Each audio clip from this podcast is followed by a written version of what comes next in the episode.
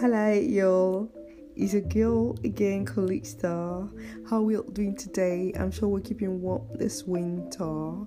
Well, I'm needing to talk about water, water drinking, water to be precise, uh, and I'm needing to say, in case we don't already, uh, I'm needing to say we, we need to start adding, you know, herbs like garlic and ginger to our drinking water.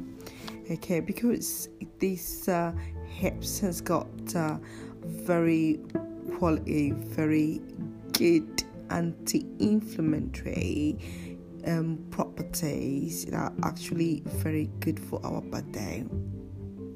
It's got antioxidant, antiviral, antimicrobial properties that are very efficient to, to our immune system.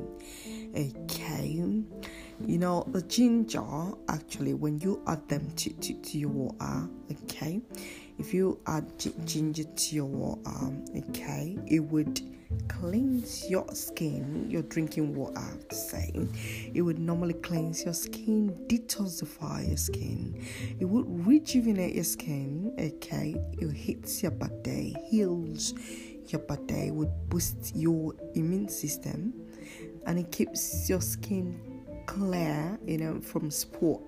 Okay, it would ordinarily balance uh, the pH levels of your body. Okay, so it would normally reduce or even, you know, stop asthma. It, you know, mostly in kids they've got asthma. Okay, so you can see it's uh, it's good enough. It's good enough for, for your body, for your everyday use. Okay, it, it, it doesn't matter if you would take.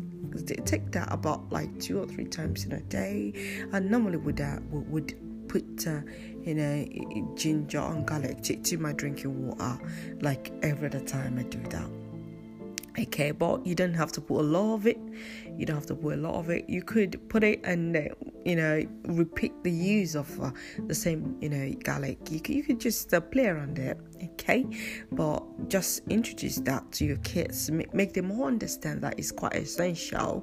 You know, you know, sometimes our kids would like us, uh, you know, adding, you know, this, uh, you know, kind of, um, you know, juice and all of that to our drinking water. But if you make them understand the relevance, the importance of, uh, you know, having them put garlic, ginger, you know, to your drinking water, you know, they, they will form that as a routine with you. But you, you need to make it as a necessity, you know, in your home. If you do that very often, of course, you know, our kids are all copycats.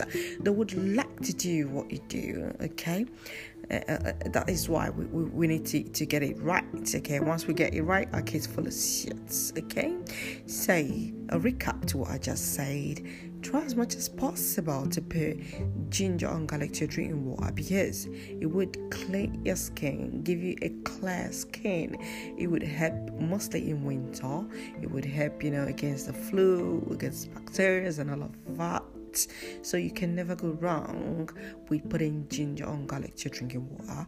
Okay, so yes, friends, let's do it. Let's do it. Let's go out there, put ginger to our drinking water, introduce it, introduce that to our kids, make them understand the relevance of it. Of course, it doesn't really taste like, you know, like, you know, all the sweet juice and all of that, but if you let them understand the, the relevance, the importance of, uh, you know, doing that, then they would like to do that with you. Okay, so please do that, do that, put your garlic, ginger to your drinking water, mostly in the morning, lukewarm water.